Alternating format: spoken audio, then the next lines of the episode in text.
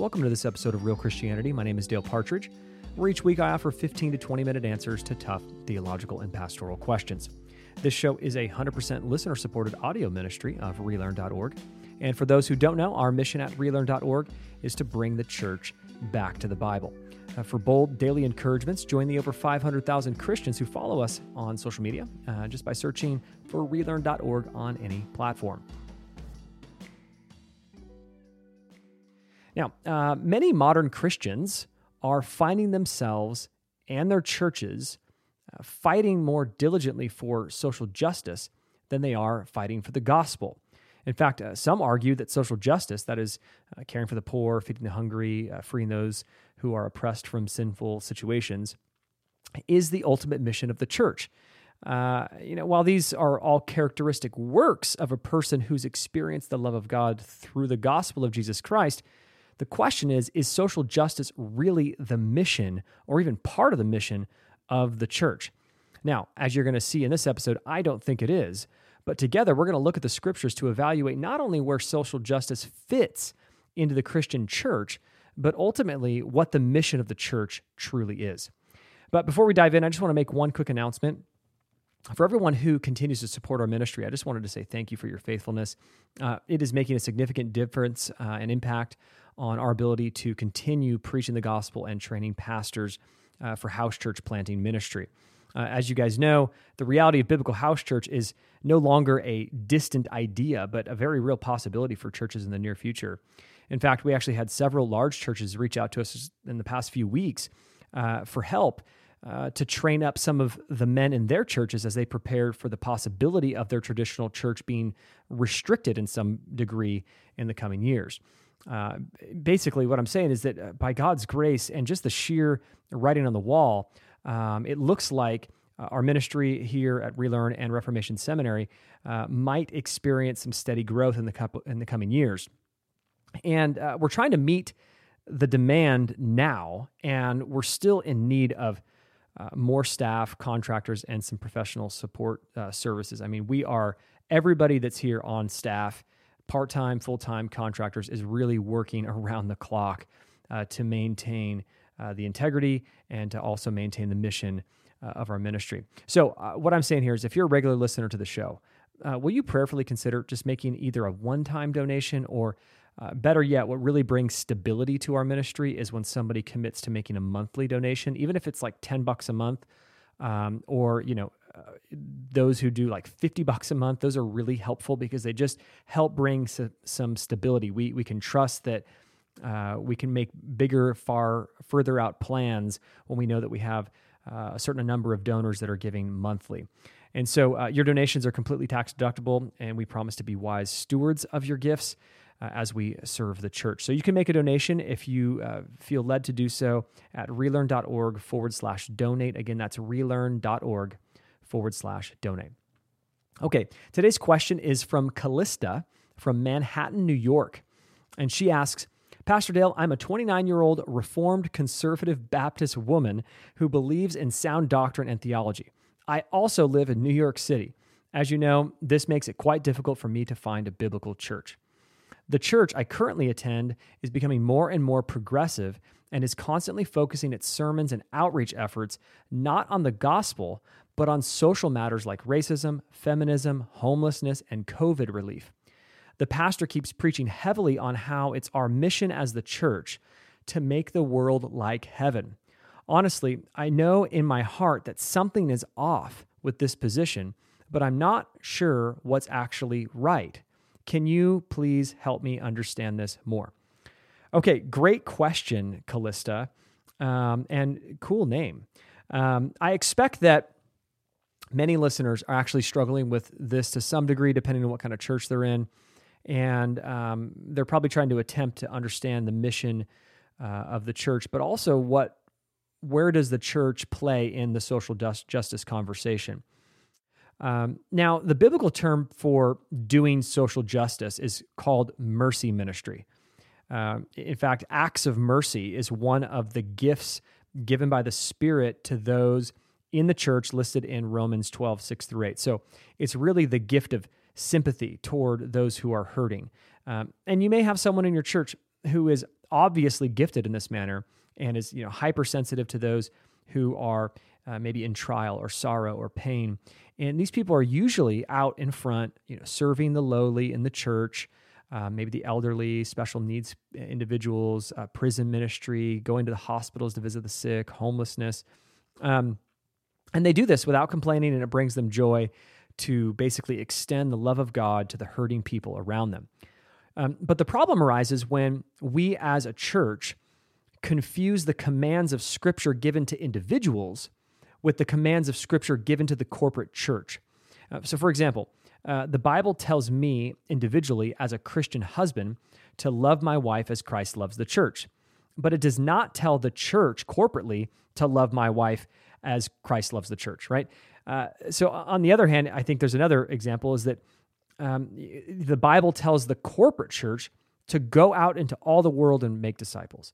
Uh, but that doesn't mean that the Christian family who stays in their hometown in Indiana is sinning by remaining you know static in their their lifestyle so essentially we need to separate the individual and corporate ethics of the church so that we can start to identify really who is responsible for what and what are the mission of the church and what are the the, the characteristic commands for the individuals.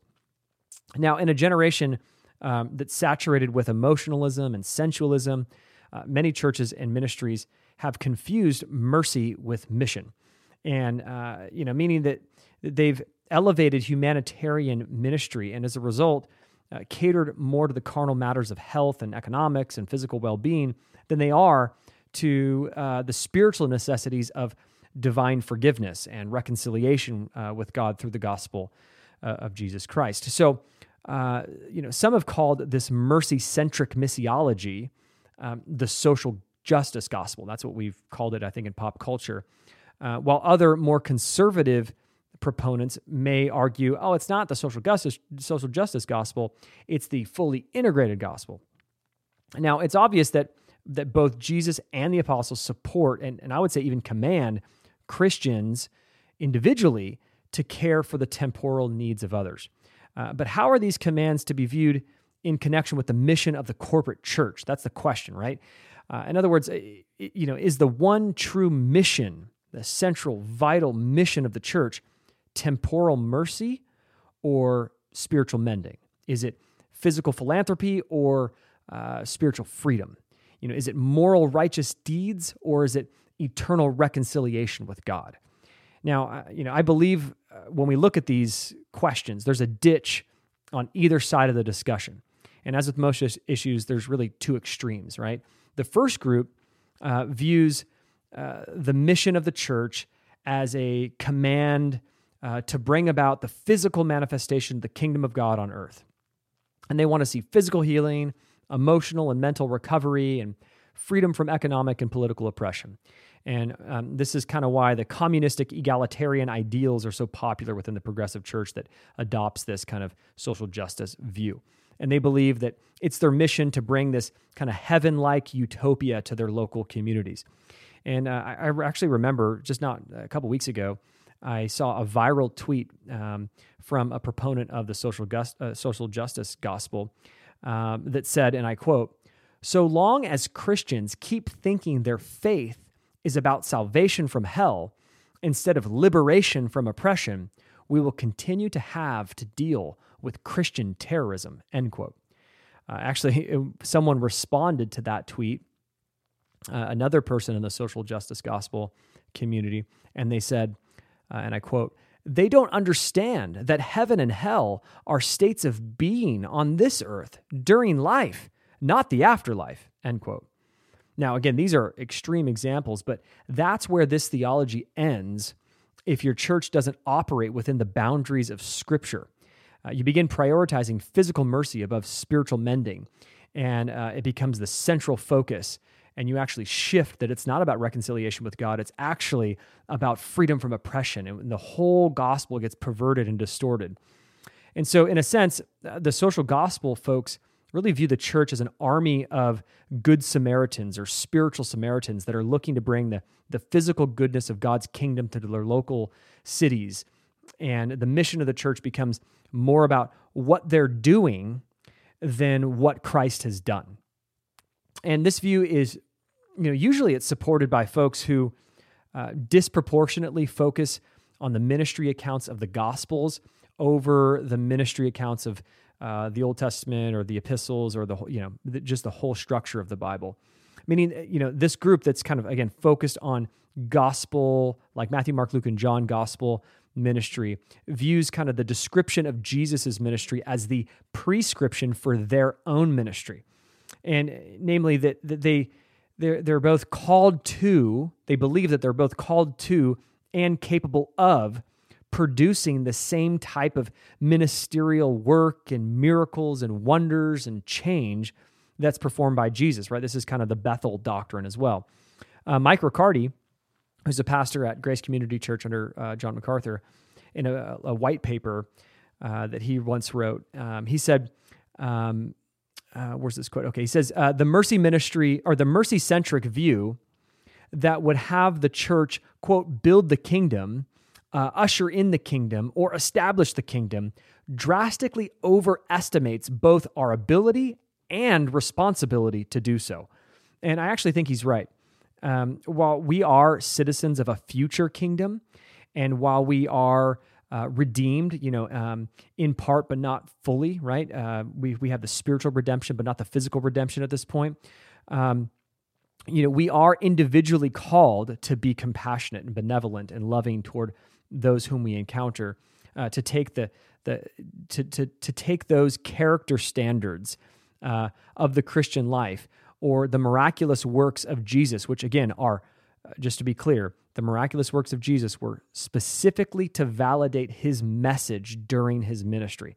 So to take those again those loving characteristics that we are called to do in Scripture and the miraculous works of Jesus which were to validate his message during his ministry, and make them the mission of the church uh, forever. The universal, forever mission of the church is to confuse both the church's place in the world and its purpose in the world. Um, now, on the other extreme, we have what I call the Stoic gospel. So you have the social gospel, and then you got the Stoic gospel. And this view, the Stoic gospel, is typical of kind of fundamentalist groups that are within the church, they view the mission of the church solely as a gospel proclamation and find their efforts kind of void of mercy ministry altogether. And this view treats the mission field kind of like a war zone of bullet wounded individuals, right? Like they, they can't justify putting in any time into healing broken fingers and preparing meals when they have they're just surrounded with all these folks with fatal bullet holes in their bodies, right? I got to go preach the gospel. I got to go preach the gospel. I got to go preach the gospel. Um, now, while this, this view you know, seems to rightly prioritize the gospel message, uh, it leaves the culture with an incomplete view of the Christian life and, and lacks kind of the extension of the sympathy and kindness that is to be reflective of the members of the church. So, um, h- how do we sort out the truth between these two extremes? How do we divide what Scripture calls us to do as individuals uh, with what the Bible delivers as the corporate mission for the church. And that should be your church, for your local church. What's your church's mission? And then that's different from your individual um, uh, commands in Scripture to you as an individual Christian. Um, the first point I want to make is that um, mercy ministry is important and it should be seen in the church because we are called by Scripture to display the love of Christ to others, first to those in the church and then to the, those that are in the world. Now, if we're going to look at love in uh, degrees, uh, you know, the highest degree of love is not helping people with their physical needs. Now, I know that's a big statement, but that's not the highest degree of love. Jesus says in Mark 8:36, "For what does it profit a man to gain the whole world and profit and forfeit his soul right so th- this is you know this is a clear teaching that the reigning priority in ministry individually and corporately is soul work the soul is the most valuable thing it is the most important thing that we have the soul is eternal the body is not right in terms of our resurrected bodies will be. I'm not going into that debate. But the idea is that the soul is eternal. We need to be dealing with the soul work. You could gain the whole world. You can gain your health, you can gain wealth, you can gain all these things. But if you don't have the soul healed, meaning you're reconciled, forgiven by God, believe in Jesus Christ, redeemed, then it doesn't matter, right? And that, so that's just kind of the priority that Jesus puts on it. We can't just meet physical needs um, that cannot be uh, the mission of the church. We can't also kind of show them Jesus through our good works. That's what a lot of these social gospel people argue is, you know, just show them Jesus through your good works, right? They they say that Francis of Assisi thing, you know, um, preach the gospel, use words if necessary. Uh, the gospel in you know Romans you know ten seventeen says, so faith comes by hearing, and hearing through the word of Christ. Okay, the gospel people is verbal. Okay, the gospel is not your testimony. The gospel is not giving someone a sandwich on the side of the road. The gospel is not your moral example. The gospel is not your Christian life. The gospel is not a donation to a ministry.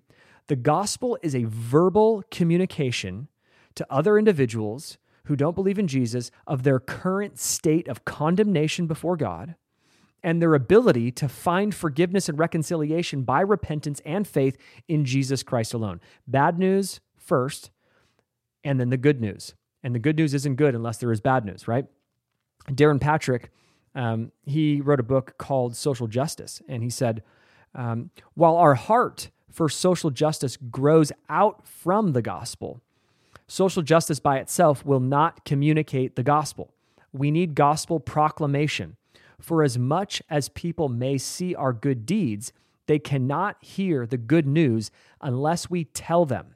Social justice, though valuable as an expression of Christian love, should, especially as a church wide endeavor, centrally serve the goal of gospel proclamation. End quote. Um, the great late uh, pastor Vance Havner, um, who started actually preaching when he was 12 years old, he passed away, I think, in the 80s, in 1980s. Um, he said, if they had a social gospel in the days of the prodigal son, somebody would have given him a bed and a sandwich, and he never would have gone home. Okay, so ultimately, um, there's nothing wrong with performing mercy ministry, uh, especially as a church. There's nothing wrong with that at all. It's actually a good thing. Um, but mercy ministry is not the mission of the church. Therefore, mercy ministry should never receive greater attention than the mission centric ministry of the church. And, um, you know, I, I, actually think that this whole social gospel issue, especially here in America, is really a product of affluent Christianity. Uh, when, you when you get on the mission field in remote villages and try to lay upon those people the weight of the social gospel, you just crush people. Okay, most most Christian communities throughout history can barely feed their own families, let alone spend their time fighting for freedom from political and social oppression for others. Okay, in other words, the, the, the social gospel is not a universal gospel, and therefore it cannot be the true gospel. The true gospel must be able to work everywhere equally for everyone. And that's just, again, a, a revealing point. Which again leads me to answer the vital question of this episode, which is what is the mission of the church? Okay, Kevin DeYoung and Greg Gilbert wrote an entire book um, on this topic. I actually have it in my hands right now.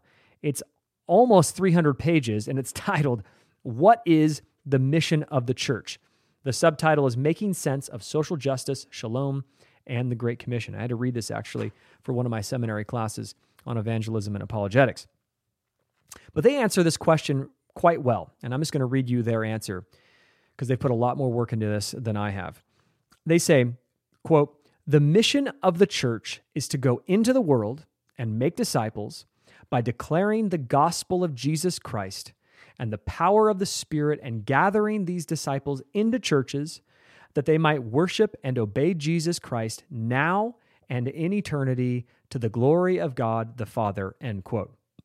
So ultimately, the Great Commission is the mission of the church. That's Matthew 28, 18 through 20. I'm going to read it for you right now. It says, And Jesus came and said to them, All authority in heaven and on earth has been given to me.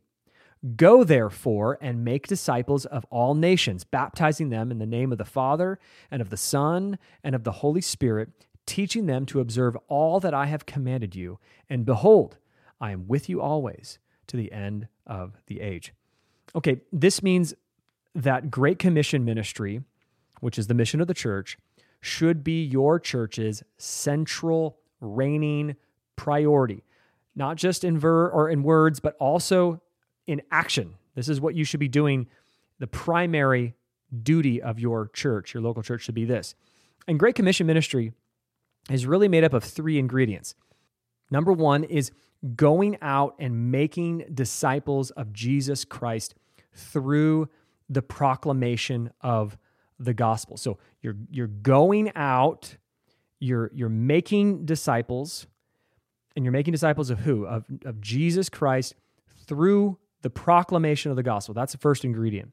Second ingredient is you're baptizing them into the church of Jesus Christ. Okay, the third thing is teaching them the word of God. Now, to really have great commission ministry, you really need all three of those because that's the great commission.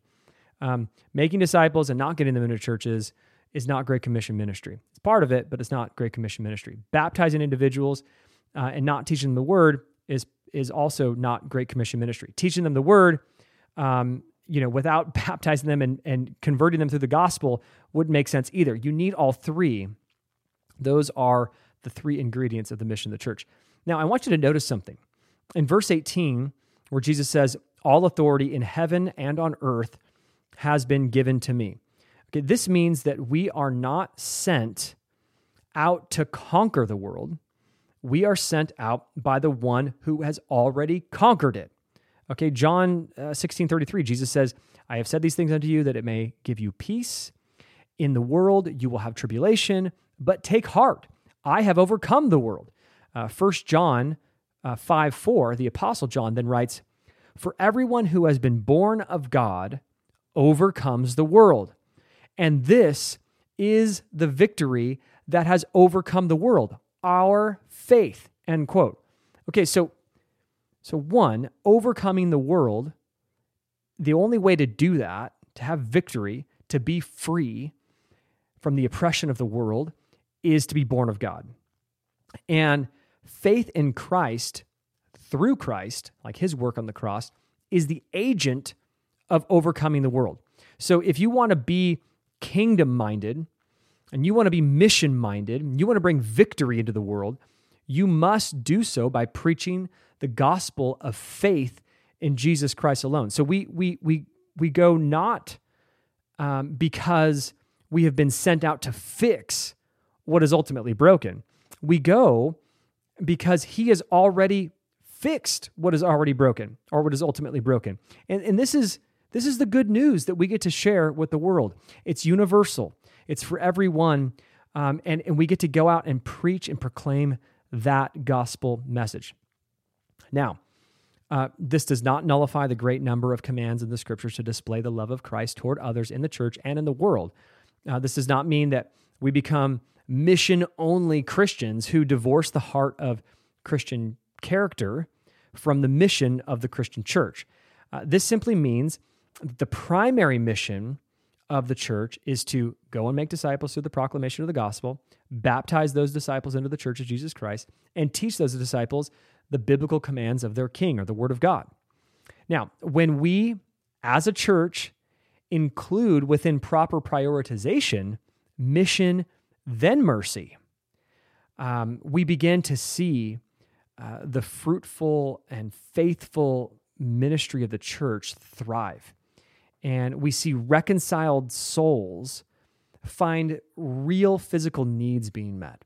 We find broken people find real healing through biblical truth and genuine relationships.